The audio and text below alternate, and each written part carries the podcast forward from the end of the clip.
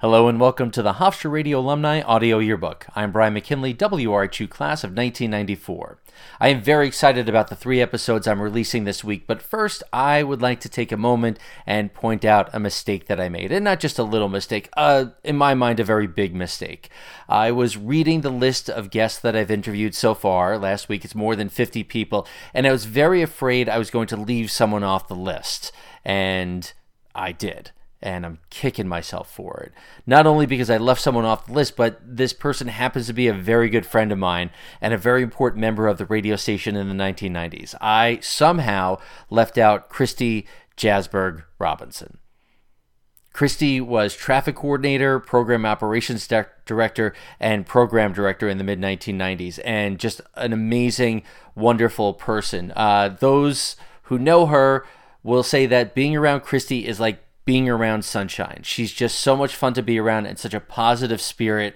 And uh, even if you don't know Kristi, I, I think that coming away from this episode, you'll get a sense of her positive energy and just what a wonderful person she is. So, Kristi, my apologies, and to everyone, please make sure you listen to her interview. It's it's fantastic and is coming out on Tuesday. The two other interviews I have scheduled for this week are with Ray Calderon and Jon Lane. Ray Calderon and I had a great conversation about his first days at WRHU in the 1990s, an event that apparently I was part of and forgot until he started talking about the story and then it started to come back in in little bits and pieces but it's it's I don't want to say too much but it's a great story Ray has a great way of telling stories and I think you're really going to enjoy this one.